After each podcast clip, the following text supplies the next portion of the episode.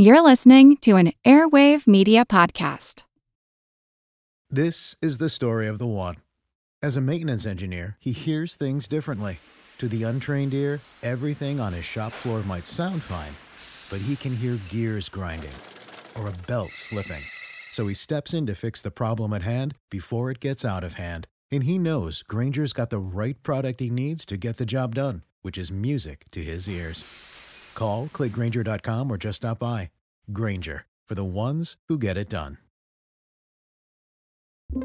Get ready to geek out. The Wired Science Podcast explores all the latest and greatest in science everything from strange diseases and biological breakthroughs to interesting tech and mysteries in outer space. Listen to Wired Science today, wherever you get your podcasts. That's Wired Science, wherever you get your podcasts.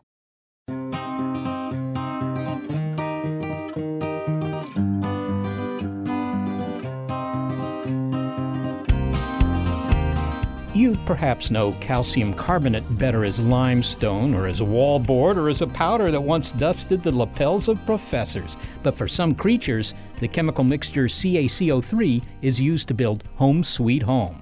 I'm Seth Shostak. I'm Molly Bentley. Welcome to Big Picture Science, produced at the SETI Institute, where researchers investigate the nature and origin of life. On Big Picture Science, we step back to get the wide angle view on science and technology. And in this episode, shells are beautiful, sometimes collector's items, but their essential function is to offer protection for the animals that wear them.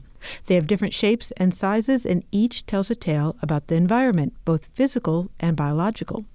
Mammoth ancient oyster shells suggest the sizable impact that humans have had on ecosystems. The disappearance of squid and octopus armor tells us about the evolutionary pressures in prehistoric oceans. And the debate over just when plate tectonics broke up the Earth's early global shell tells us about geological processes that may be taking place elsewhere in the universe as well. It's Shell on Earth.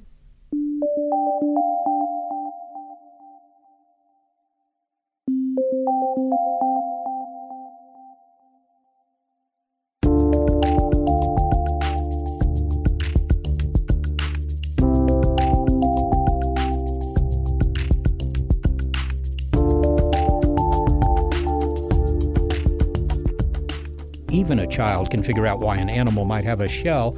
It provides an environment that's uh, hardened against the whims of its surroundings and the attacks of predators. But when did nature figure out that this particular design offered a better chance for survival? Shells have a really deep history. We see that there are organisms arising in something called the Cambrian explosion, which is a time about 500, 540 million years ago when we see all sorts of shells appearing in the fossil record. Thanks to several hundred million years of evolution, there are many critters that are hardened to the world. On land, you've got your armadillos, turtles, and porcupines. Underwater, you might have clams, lobsters, and oysters. With its wavy groove surface and the promise of a pearl or simply dinner, the oyster shell is iconic.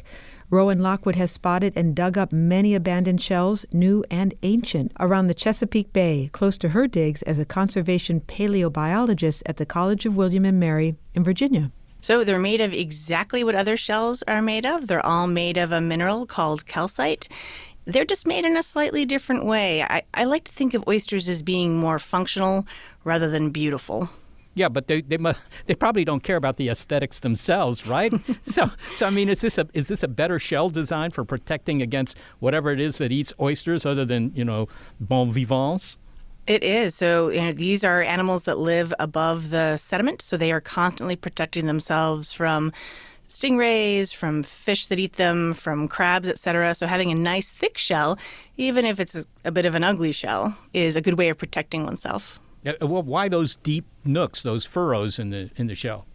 People have linked that to um, a particular kind of snail called an oyster drill. And these oyster drills get in. If you don't have very many nooks and crannies, it's easier for the snail to get in there and kind of bore its way into the oyster and eventually eat it for dinner. Okay, so how big are the shells when these guys start out? I, I assume they're smaller than they end up being. I mean, and how quickly do they grow? So in the bay today, when these things are born, they're almost microscopic, a little bit smaller than the size of a sesame seed. And when they reach their full adult size, they're probably about the length of an adult thumb. and then they eventually might reach maybe 100 millimeters, the size of your hand, uh, a little bit over a hand, by the time they die. Okay, and they're made out of calcite. I, I, yeah, what is that? I mean, is is that like a wall board? You know, calcium carbonate with I don't know carbon dioxide and calcium somehow extracted out of the water there. Nice job. I, I got to give you a gold star for that. um, so, so calcite is made of CaCO3, so that's calcium, carbon, and oxygen all laid down together in a, a framework of calcium carbonate. You can think of it a little bit as kind of a more organized form of chalk but it's made out of the same stuff that chalk is made out of. And where do the oysters get this stuff? I mean, do they order it online? where does it come from? Oh, absolutely. Next day, delivered by drone. Um, no, no, there's uh, plenty of calcium carbonate in ocean water, actually. It's very common in ocean water. And so marine organisms, like a lot of oysters, are just pulling it out of the water to be able to build their shells. Okay. Now, you're not studying the oysters so much that are in the Chesapeake Bay today. You're studying oysters from 80,000 up to, what, half a million years ago that lived in the Chesapeake Bay. I mean, that's fairly old, although, I mean, it's not like the dinosaurs or anything. but, but, but how long have oysters been around? I mean, uh, I, I can't imagine that they just appeared half a million years ago. Oh, no. Um, these are ye olde oysters, but these oysters um, and this particular lineage was actually around at the time of the dinosaurs. So oysters in this lineage have been really around for about 80 million years. But then, in just the last century, the oyster shells in the Chesapeake Bay have been changing. They're much smaller than they once were. Dr. Lockwood discovered this after digging up ancient shells for comparison. They are big, they are heavy, and they would have served probably a family of four if they wanted an oyster dinner. So she had encountered a scientific mystery. Why were oysters from 80,000 to 500,000 years ago so huge? Today in the Chesapeake Bay, which laps the shores of Virginia, Delaware, and Maryland, oysters are not only smaller, their dwindling numbers have become a special concern. Dr. Lockwood studies this particular seashell by the seashore in order to establish a baseline ecosystem for the prehistoric Chesapeake Bay, one that might guide an approach to restoration. She wants to know why the tiny Chesapeake Bay oyster shells are shells of their former oyster shell selves. Restoring the habitats of oysters and their former abundance is good for dinner, but also for the environment because these guys are natural water filters. So, when I arrived at William and Mary, I was really intrigued by the fact that oysters in the Chesapeake Bay have been suffering for over a 100 years, but that we've never really seen a healthy oyster reef. By the time biologists started collecting data, all of the healthy reefs had already been over harvested. So, I really started to wonder whether we could use the fossil record to really get a glimpse into what a healthy oyster reef looks like. Okay, well, uh, this is a field called conservation paleontology, right?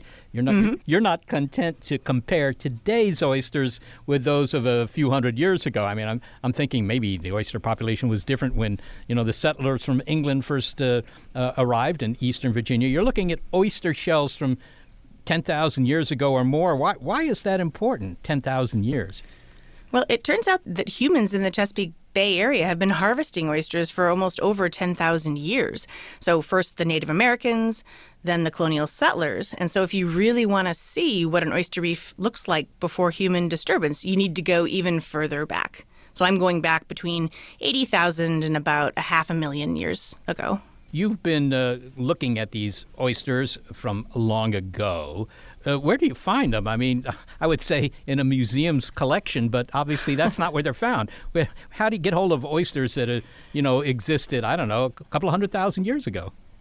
So I do a lot of traveling up and down rivers in and around the Chesapeake Bay. I spend a lot of time in boats and kayaks and canoes, and then I spend a lot of time getting in touch with landowners and asking for permission to collect fossils from their land. We have fossil oyster reefs that are located all around the modern Chesapeake Bay and are relatively easy to sample from the shoreline. So you're essentially just digging them up uh, in the dirt, not not from the bay itself. No, absolutely. They were deposited when sea levels were much higher. And so when sea levels dropped, I can basically boat right on up to them and collect them out of the cliff. So, the most impressive thing about these fossils, and I understand you have thousands of them, which probably beats the guys who study dinosaurs, right? They probably don't have thousands of stegosauri. I, I like to think so. yeah, well, they probably envy you that at least. But uh, I think you know, uh, a layperson would probably be impressed by how big some of these oysters are. How, how big are they? Well, this was the thing that really caught my eye when I first started working on these oyster reefs. The, the oysters are huge, so they're about three times the size of a modern oyster. And you can find them preserved in these beautiful fossil reefs. The shells are still together in place and they're still lined up the way they were when they were alive. And so they're sitting there right in the cliff for us to study. Okay, so so they're several times. I mean, how big is that? I mean, is it the size of a dinner plate? How, how big are these these ancient oysters? Yeah, so they're, they're not as round as a dinner plate, but I think they're definitely as long as a dinner plate. And I, I like to joke to my students that you could use these things as doorstops. But I mean, why were they so much bigger then? Did, did they have a better diet? Why is it that they were able to bulk up 100,000 years ago, but not today? that was one of the first questions I asked is why these oysters are so much bigger. I wondered if maybe they were growing faster than oysters in the bay today, or maybe they lived longer. And so, what my students and I did is we used a tile saw to cut through these shells, and then we collect tiny bits of shell powder. We can use the oxygen isotopes, the oxygen atoms in that shell powder, to help us reconstruct winters and summers. That lets us count the number of years that these oysters were alive, what their lifespan was, and from there we can basically find that these oysters are big because they lived much longer than oysters do in the Chesapeake Bay today. Some of these oysters lived 15, 20, 25 years before they died. Eh, but uh, today they don't live so long. I mean, what, what's uh, shortened their lifespan? Well, almost all oysters in the bay today live for five or six years before they die, and they either succumb to harvesting, so we have much greater harvesting than these oysters have ever experienced before, or they succumb to disease. It sounds like what you're saying is that the fact that we go oyster fishing, if you will, if that's the right term, right, is, is responsible for the fact that the oysters we see are all small. It's a, it's a big one. So if you look at how we harvest oysters, we preferentially choose the big ones. And this is a problem for oysters because the number of offspring that they have is directly related to how big they got. So the bigger ones have more offspring. If you preferentially eat the bigger ones, you're removing them from the population just when they're reproducing the most. Well, that's really a kind of sea change in our attitudes, is it not? If if that term's appropriate, by the way. I mean, uh, that was terrible. Know, I mean, when you think of conservation, you think of the policies in which we try to protect the young of a species. You know, don't fish out the fry, so to speak. But maybe that's just a natural consequence of our own tendency to protect the babies. But in fact, it's the old that we should be protecting, right? Not the young ones? Well, I would argue that for oysters, you get much more bang for your buck if you protect the adults. So you could protect a bunch of larvae, and one in a thousand of those oyster larvae is predicted to survive, or you could protect an older oyster, which is going to produce over a thousand larvae per year. And so for me, it makes more sense to protect the adult than it does to protect those larvae. What's the benefit of restoring the oyster population to the Chesapeake Bay? I mean, you know, it sounds nice, and I'm all for the oysters, but if I ask myself, okay, but who cares? What would you answer? all right. Well, the, the oysters actually have two big functions in the bay. So they are the water filtration system for the bay. If it weren't for the oysters, water quality would go way, way down. And it's estimated that in their heyday, the oysters were able to filter all of the water in the Chesapeake Bay in about three days.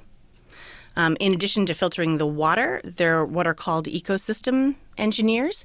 They build these 3D reefs on which other organisms, especially organisms that we like to eat, like blue crab and a variety of fish species, they build the habitat on which these different species live. That, that's truly amazing. They filtered the entire Chesapeake Bay essentially in three days' time. I mean, that, that's, a, that's a lot of, I don't know, sucking in water. I mean, it's that... a lot of oysters.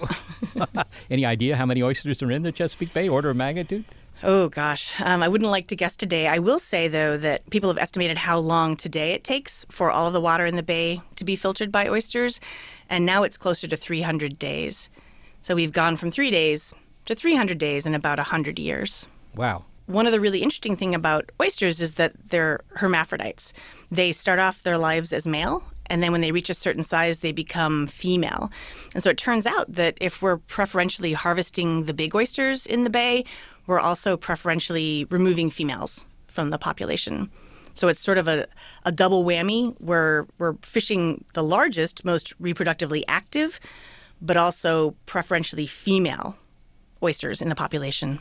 All right. Well, finally, Rowan, if uh, Hmm. this afternoon we put you in charge of conservation for the states of Virginia and Delaware and uh, Maryland, what would be the goal, and do you think you could achieve that goal uh, within a lifetime? For me, it would be all about sanctuaries. So, right now, if you look at the approach that we take to preserving oysters, we really tend to focus on the early life years of the oysters.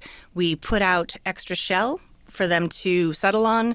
We introduce new larvae into the bay, but we really don't spend a lot of time or energy preserving the adults.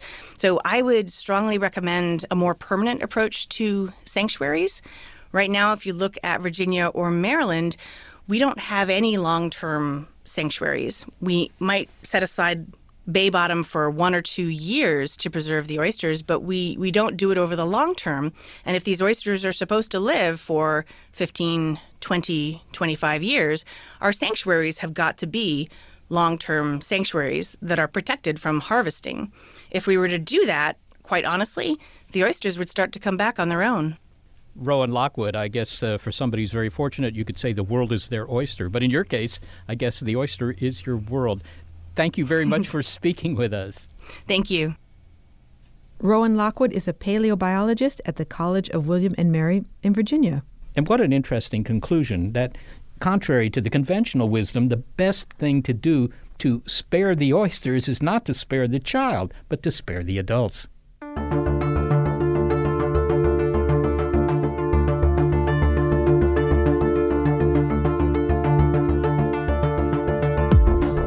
Well, if shells are such great defense mechanisms, why did squids and octopuses shuck theirs over the course of evolution?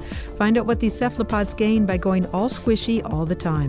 Next. It's Shell on Earth on Big Picture Science.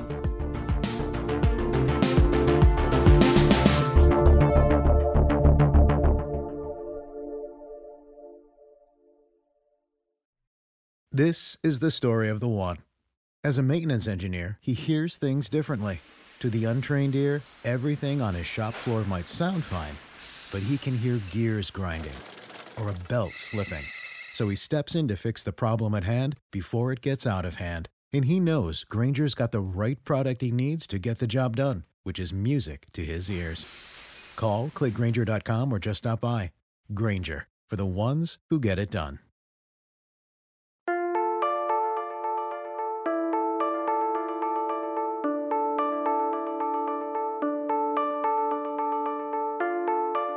We all may retreat into our protective shells from time to time, but evolution has perfected the calcite variety to give critters permanent defense against predators. Otherwise, the soft, squishy body of these animals is simply vulnerable to chomping carnivores. Consider the squid. If you're a tasty cephalopod with succulent suckers, you might want to drag around a protective shell to ward off enemy epicures. And indeed, squid were once encased in shell, and any animals with a taste for calamari would have to devise a way to break that open. But today, the squid are shellless, as are octopuses and other cephalopods. Once, they all had calcium carbonate protection. The exception, says University of Bristol paleobiologist Al Tanner, is the nautilus and also some squid which have a vestigial shell inside their bodies, but it's small. Otherwise, these animals have all gone soft. So, if shells are so effective, why wouldn't all prey animals don them? Well, it turns out there was an evolutionary advantage to ditching the portable housing. And to get an idea of what these squid shells once looked like, uh, we refer you to the coiled shell of the extinct marine mollusk relative, the ammonite. One of the most iconic fossils is the ammonite, which is the uh, spiral shells ranging in size from a couple of centimeters to over a meter in diameter. And these were the ancestors of cephalopods. So we're trying to understand what the dynamics of moving from these heavily shelled organisms like the ammonites into the diversity that we see today with the octopuses and cuttlefish. Were there ever things that look like squid or octopi, I guess it's octopuses, that, you know, had a, I don't know, like an ice cream cone shell around them?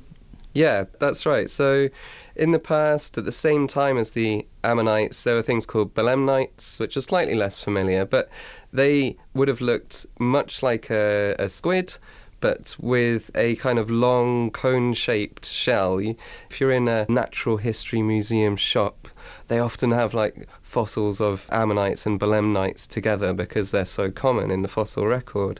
They've lost their shells. Uh, mm-hmm. that, that's clear to anyone who's seen them.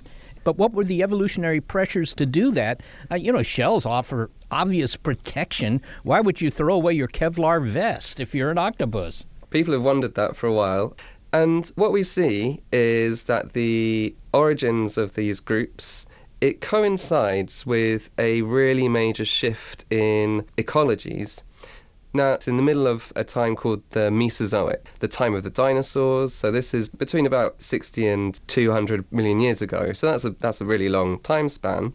But we can see that the squid, in particular, have a burst of diversity at the same time as fish do. So fish are diversifying at this time because their predators are, are changing also rapidly in the marine realm. So the ammonites and the belemnites that we mentioned earlier, these animals were slow, they were very heavily armored. Their tactic for survival was to hide inside their shells However, we see that predators developed these much stronger jaws, much more strongly made teeth. So clearly, there was an advantage to becoming specialists in crushing these shells. And so started to become a better idea to be fast and agile, and the fish were already doing this. The squid and the octopuses were losing their shells in order to become much swifter, more agile uh, organisms because that was the only way to survive these novel predators who could get through their shells. It was better to turn in their tanks and replace them with a jeep. That agility was more important than armor. Yeah, absolutely. Octopuses have become ambush predators. They are good at hiding amongst the rocks. They're good at uh, camouflage. So is squid, but they have these lifestyles which would be very difficult if you were lugging around an enormous shell. The squid are very fast, and the octopuses want to squeeze into small spaces. So a shell is a really bad idea in either of these cases. I wonder if they uh, have this penchant for squeezing into small spaces uh, because they remember when they had a shell. well, what about some of their other abilities there, Al? Um, you know, they can change color in the case of the uh-huh. cuttlefish, squirting ink. Did these evolve before or after they lost their shells? Were these, you know, sort of a new armament in a way that kind of replaced the shell, or were they there all along? So we know that the ink sacs were definitely there beforehand because we see them in the fossil record. So ink, the type of ink that cephalopods use, preserves really well. In fact, there's even cases of people demonstrating how well it preserves by grinding it up into a powder, adding some water, and using it in their pen. It's more difficult to know what their camouflage abilities were, but I would speculate that it wouldn't have been like we see today, because obviously you can't change the color of your shell, and and also we have the shelled Nautilus around today, which, as far as I understand, doesn't have much camouflage ability.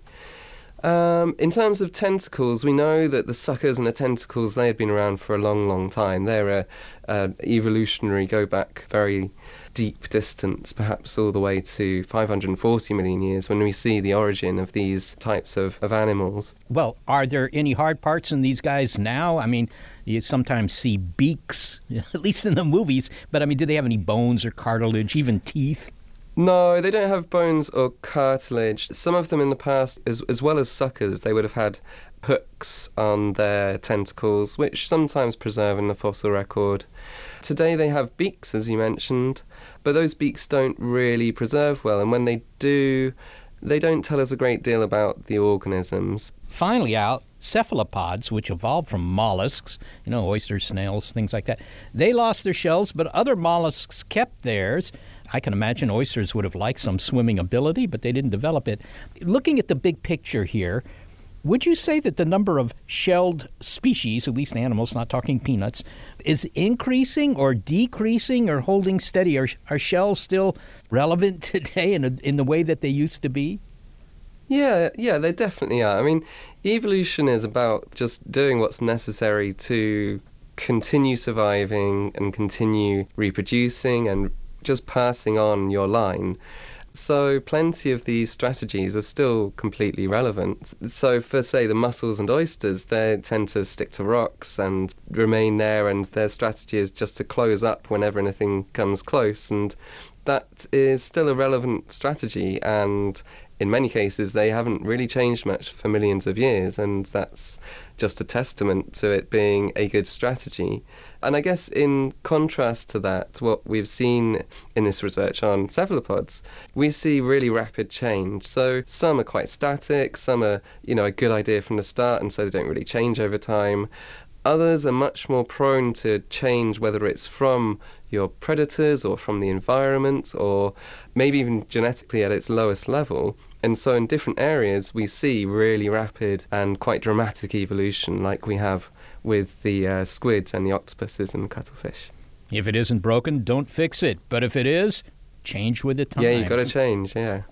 Al Tanner, thank you so very much for speaking with us. Oh, you're welcome. Al Tanner is a paleobiologist at the University of Bristol in the UK. You know, I've seen all those ammonites in the, uh, the, the murals that you find at the local Natural History Museum. And they look like sort of I don't know frisbees on their sides. They're swirling. Yeah, right? they kind of swirl. But you know, you think about it. A lot of the the shells are swirled, and thinking about it from the standpoint of a physicist, if you will, by coiling them up like that, you get a lot more room on the inside for the critter and you have less surface area for the weight. So it's you know it's a better design, and it's probably much tougher too when you have you know a curled up shell. So I guess it's harder for the predators to get Well, inside. Certainly, there are advantages to it, but can you imagine a, a squid or an octopus back then stuffed into one of those shells? Yeah, no. I uh, where were their eyes? They weren't inside the shell, were they? I hope not. I don't know, That's- but they had advantages to ditching these shells. Yes, they were. Well, you know, Perhaps they just wanted to ink different. Yes, uh, that's possible. Uh, but it, you know, it reminds me of, of medieval times, right? When your best defense in war was to wear a, a suit of metal, right? and then they invent gunpowder, and you would think, man, all right, let's make the metal thicker. But that's not what they did. Rather than making stronger shells, they got rid of the shells altogether, and the soldiers began running around essentially in street clothes. So you're you're making a parallel between cephalopod evolution and the Middle Ages and the Knights of the Round Table. Well, I don't know if they were all round table. That was a little earlier. But uh, yes, the, answer to your question is yes. Okay, so these guys they had an enormous advantage by ditching their armor and becoming more nimble. They could be faster. That's what he said. And that's the proof is in the pudding. In other words, what they were putting on, and it wasn't shells anymore. Uh, yeah, yeah, I, I can believe that because. Uh, it was really this this funny arms race where the fish developed strong jaws, and these guys, you know, ditched the armor. I mean, that shows you what was important in these ancient oceans, right? Right, That- and and for the octopus, it was an eight-armed race, yeah, eight arms race. I get it. But maybe if the octopus changed, um, then the squid one to do it because it was kind of a squid pro quo situation. Uh, it could be, but Am I, ha- the only one with the cephalopod puns today? I, I- I think it's also interesting that these guys were so clever. True. That, uh, that Highly intelligent. Oct- yes, Octopus are They're- they're highly very, very- intelligent. very ingenious. So it shows you what pays off in evolution: speed, agility, cleverness. Those are all things that work for these cephalopods, and obviously it worked for our ancestors too. None of which had shells, not in the recent ancestors, and uh, they eventually became clever as well. So Now, Dr. Tanner, what he's told us here is that these animals used to have shells, they no longer do, but he didn't explain some of the scientific detective work that went into how they figured that out. And so we have a little bit more from Dr. Tanner because one of the questions you might have is how he worked out the timing of these physical changes to go from cephalopods being shelled to non shelled as they are today. And It's a little tricky in this case because while there are some fossils of ancient squid with their ink sacs preserved, um, as well as octopuses, there really aren't many samples of these soft bodied animals. But fortunately, scientists have another method to map out the evolutionary changes, and it's called a molecular clock. Molecular, when we say molecular, we mean using DNA, uh, but also RNA and also protein sequences from living organisms. And this genetic code can be used to work out the timing of evolutionary changes because the molecular clock relies on a more or less steady mutation rate of DNA. You know, the way I look at this is the way I look at the mutation of automobiles. I mean, imagine somebody gives you a thousand cars, you know, from the Model T all the way up to, I don't know, a Tesla or something of today.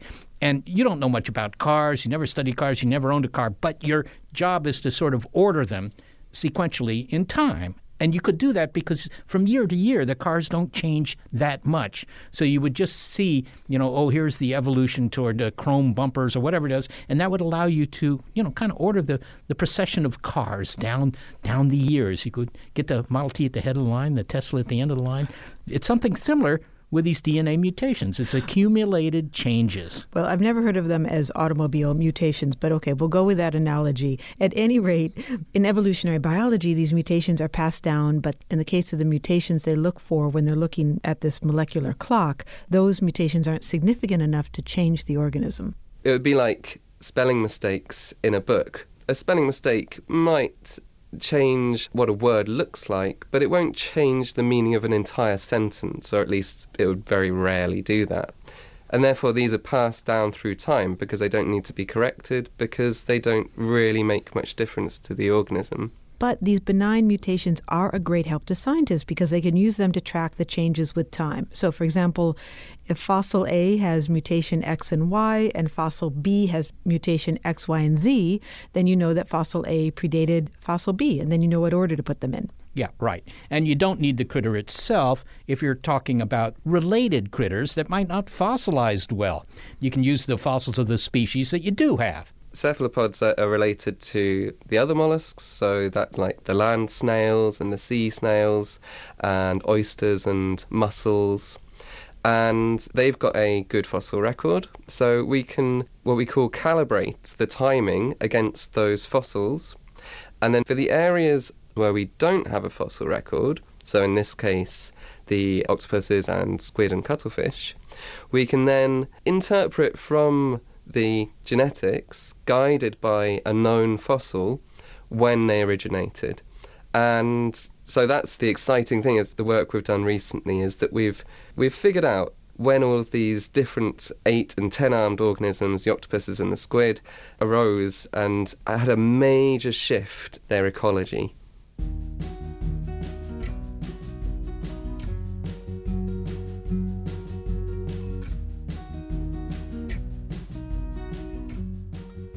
So when you give those guys material to study, I guess you have to give them shell. Okay, we're taking the shell game a step farther. We've talked critters, but could it be that the Earth itself was once encased in a giant globe spanning shell? The latest ideas in an ongoing debate over plate tectonics. It's Shell on Earth on Big Picture Science.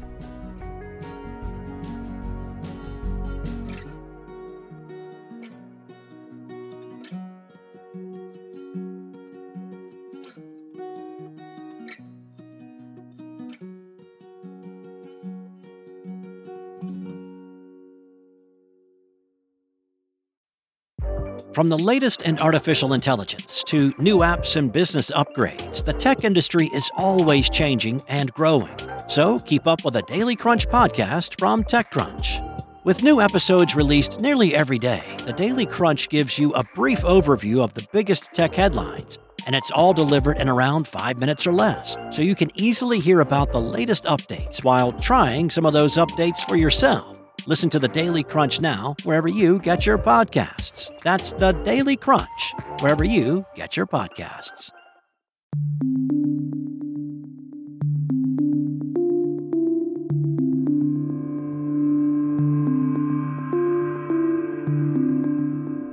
Shells are some of the oldest and surely among the most straightforward defense mechanisms on Earth.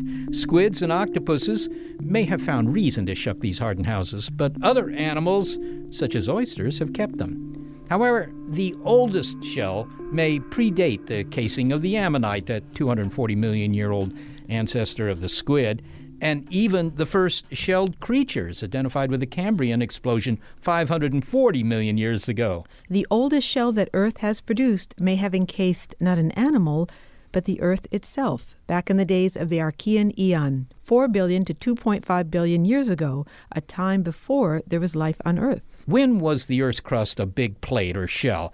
Well, that's an ongoing debate amongst geologists. Today, the Earth's crust is broken up into 10 large and 6 small pieces that continually reshape our planet by diving under each other in subduction, and, by the way, producing earthquakes and volcanoes as a result or by spreading apart and forming new ocean basins. But when did all this moving and shaking begin? Well, first let's set the scene, says University of Maryland geologist Mike Brown, who takes us way, way back.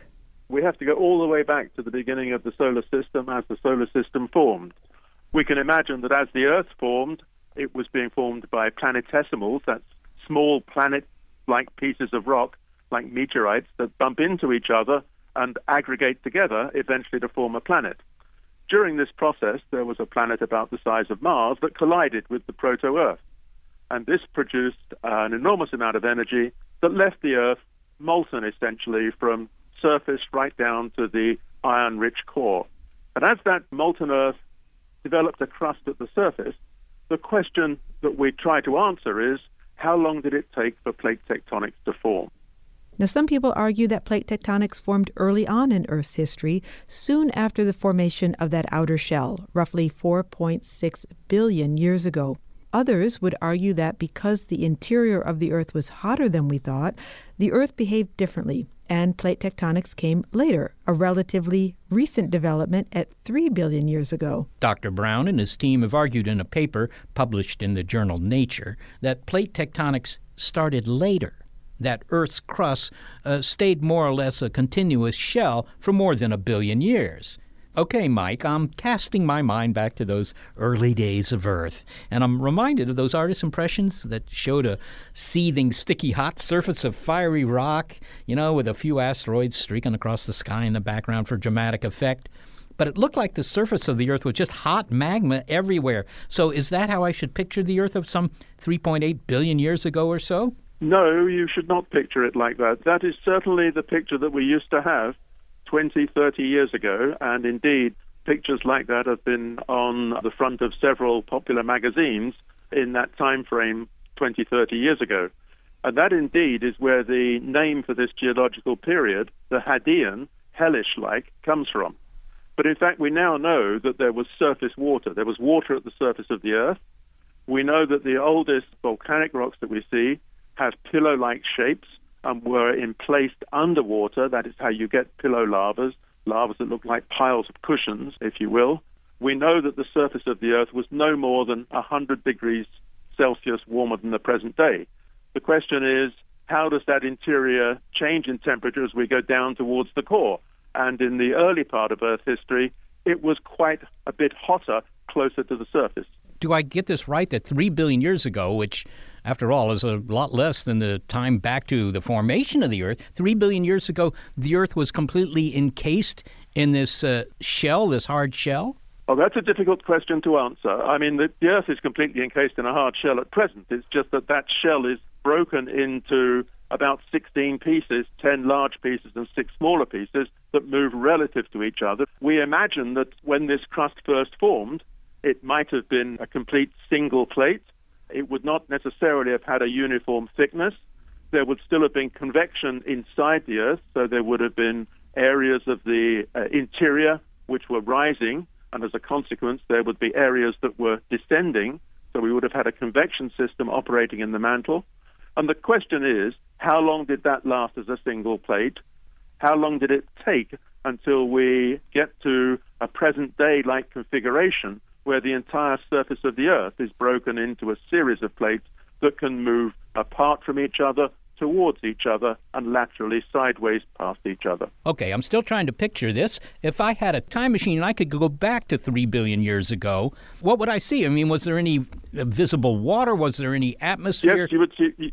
If, you, if we go back to, let's say, 4 billion years ago, a little bit earlier, you would have seen probably that the entire surface of the Earth was covered with water. You would have seen sticking up through that water volcanic edifices, rather like Hawaii sticks out of the Pacific. These would have been distributed across the globe. They would have been randomly distributed, but there wouldn't have been the situation we have today where we have one third of the globe which is above sea level and two thirds of the surface which is below sea level.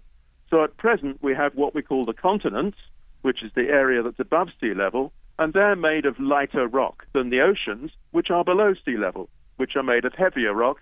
In the early Earth, we would have had rock very similar to that under the ocean basins. It might have been even heavier still, and that would have covered the whole surface of the Earth. So the process that we have to go through is reworking, recycling that early crust in order to fractionate it, to distill it, if you will, to generate a lighter rock, which we do by melting it to a small degree, which gives us a much lighter material, and create the continental crust. I see. So, I mean, this sounds like what happens, I guess, in a steel mill or something, where they separate the lighter stuff from the, you know, the slag exactly. from the iron. Okay, so heat does the job here and uh, produces, in fact, the continental crust, but the continental crust depends on the fact that these pieces are they're doing their own thing. They're separate pieces, right? How did that get started? I mean, I'm I'm kind of picturing a hard-boiled egg that you wrap with a spoon and you introduce cracks, and then in this case, maybe they start moving around. What produced that? Well, of course, we didn't uh, whack the earth with a spoon. So this is the difficult question to answer. I can give you two possible scenarios by which we might be able to explain the development of a global system of plates that can move relative to each other. You have to imagine that the Earth, when it was hotter, would have had material coming up from deep inside. These would be right, like large tube like bodies of upwelling mantle material, the material that forms the interior of the Earth. And as these volumes of material move towards the surface, they would have begun to melt because we're going to higher temperatures at lower pressures. So they would generate magma, melt, which comes out as lava, which is what we see at volcanoes like that in Hawaii. Okay? These are quite large. They would produce large areas of magma. These plumes, they're called, these tubes of upwelling material, could have produced enough magma to push down this outer shell and start the process that we call subduction, by which one piece of this outer shell gets pushed under another, as we see, for example, off the coast of Chile in South America or off the coast of Japan. And these are the areas where we have the biggest earthquakes on Earth at the present day because we're pushing the surface of the Earth back into the interior of the Earth.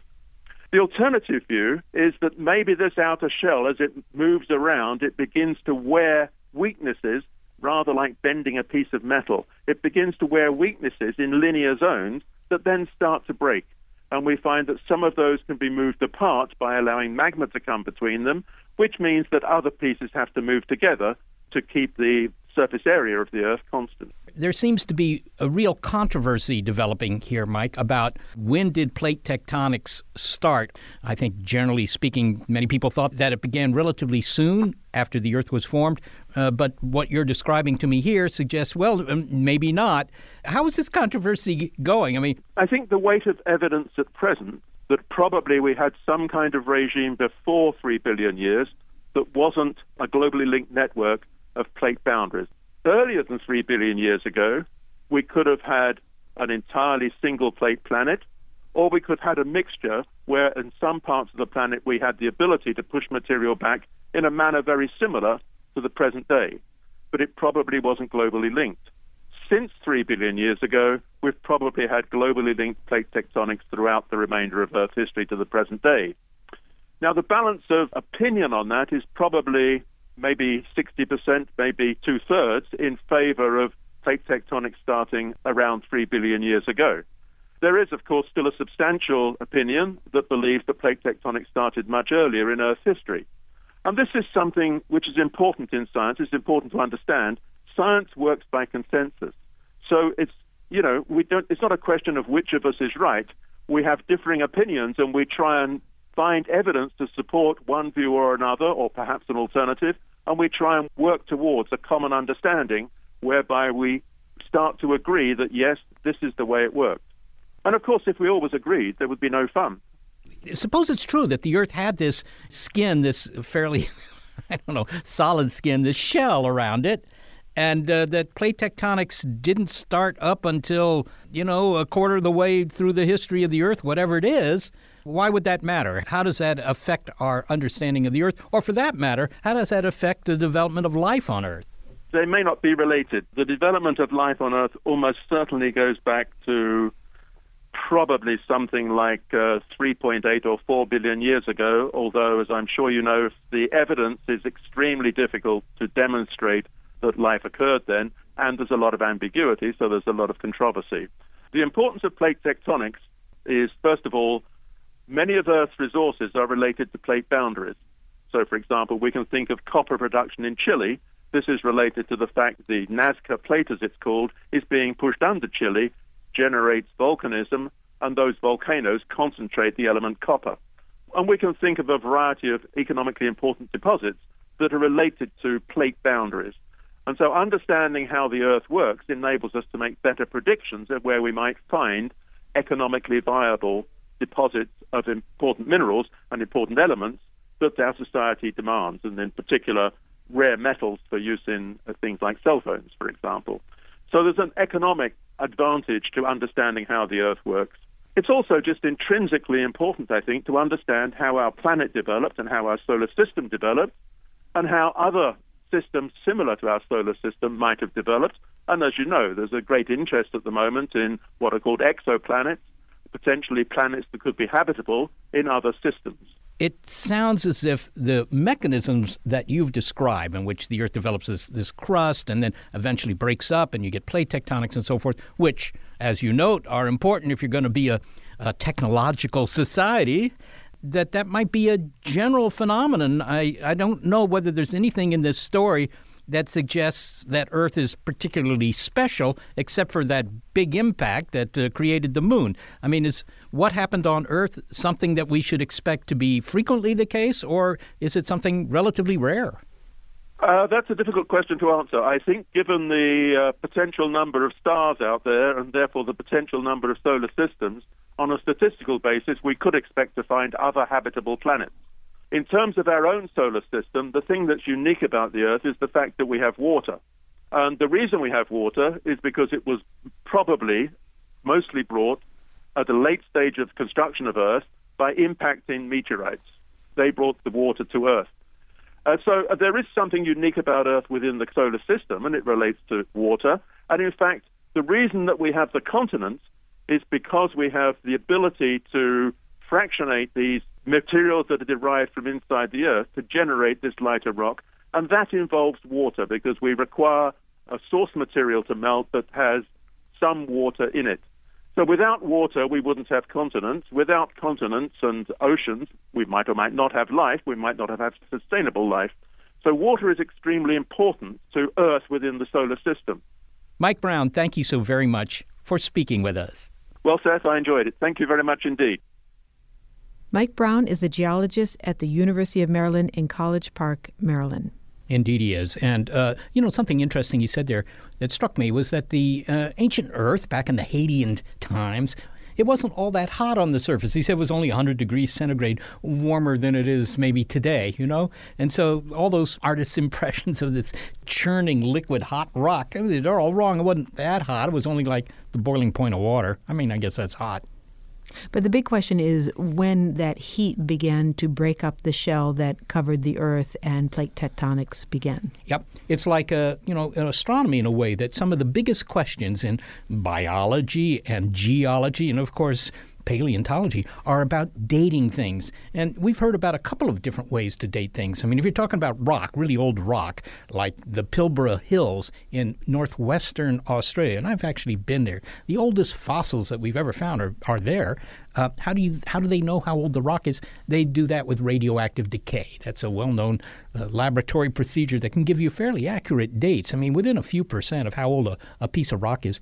And that's relevant to Mike Brown, Professor Brown's story about trying to understand these ancient processes from billions of years ago. So you can use that kind of dating for rocks that are billions of years well, old? Well, true, yes, because he was finding, you know, evidence in the morphology of the rocks, how they're shaped, but also in fossils and so forth and so on. But, you know, if you want to know how old something is, if it's that old, billions of years, then you use radioactive dating mostly. Now, if you have something that's in the more recent deep time.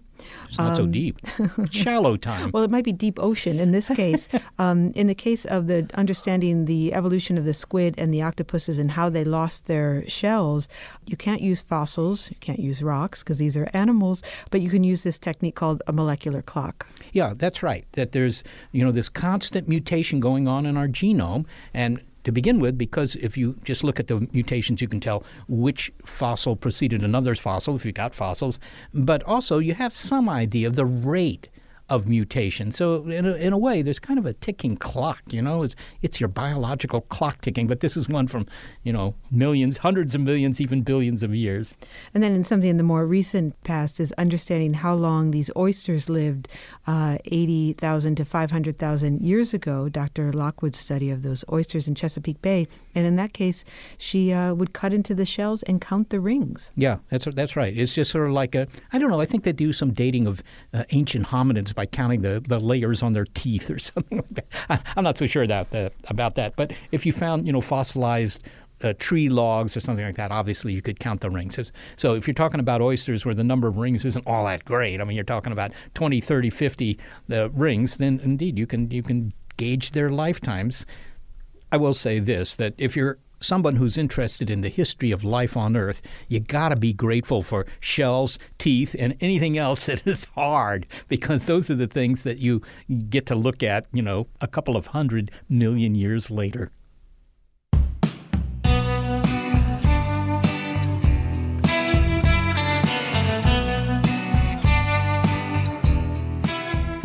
Thanks to the people who are truly excellent in helping us produce a show each week. Senior producer Gary Niederhoff, operations manager Barbara Vance, and intern Sarah McQuate. Thanks also to financial support from Rena Shulsky David and Sammy David, and to the William K. Bowes Jr. Foundation. Big Picture Science is produced at the SETI Institute, a nonprofit scientific and education organization whose scientists study the origin and nature of life, including the nature and threat of nearby asteroids. And a big thanks also to our listeners. Your ears have been attuned to the Big Picture Science episode Shell on Earth. If you'd like to hear more episodes, you'll find them in our archive at bigpicturescience.org. And if you're a podcast listener but prefer listening to over the air radio because you just don't have an alternative, well, check out the listing on our website of radio stations that carry the program. And if if your local station is not on that list, consider letting them know you like the show. And if you listen to our show via iTunes, we invite you to leave a review on our iTunes page. And to reach us directly with your comments, throw in some faint praise and then email it all to bigpicturescience at seti.org.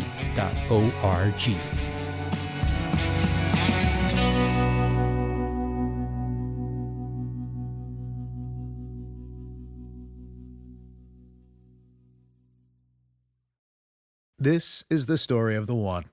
As a maintenance engineer, he hears things differently. To the untrained ear, everything on his shop floor might sound fine, but he can hear gears grinding or a belt slipping. So he steps in to fix the problem at hand before it gets out of hand. And he knows Grainger's got the right product he needs to get the job done, which is music to his ears. Call, clickgrainger.com, or just stop by. Granger, for the ones who get it done. The world is constantly changing and transforming. Cut through some of the noise with What's New with Wired, a podcast that goes in depth on the latest news and technology and culture. Their award winning journalism will help you make sense of what's happening in the world. Listen to What's New with Wired wherever you get your podcasts. That's What's New with Wired wherever you get your podcasts.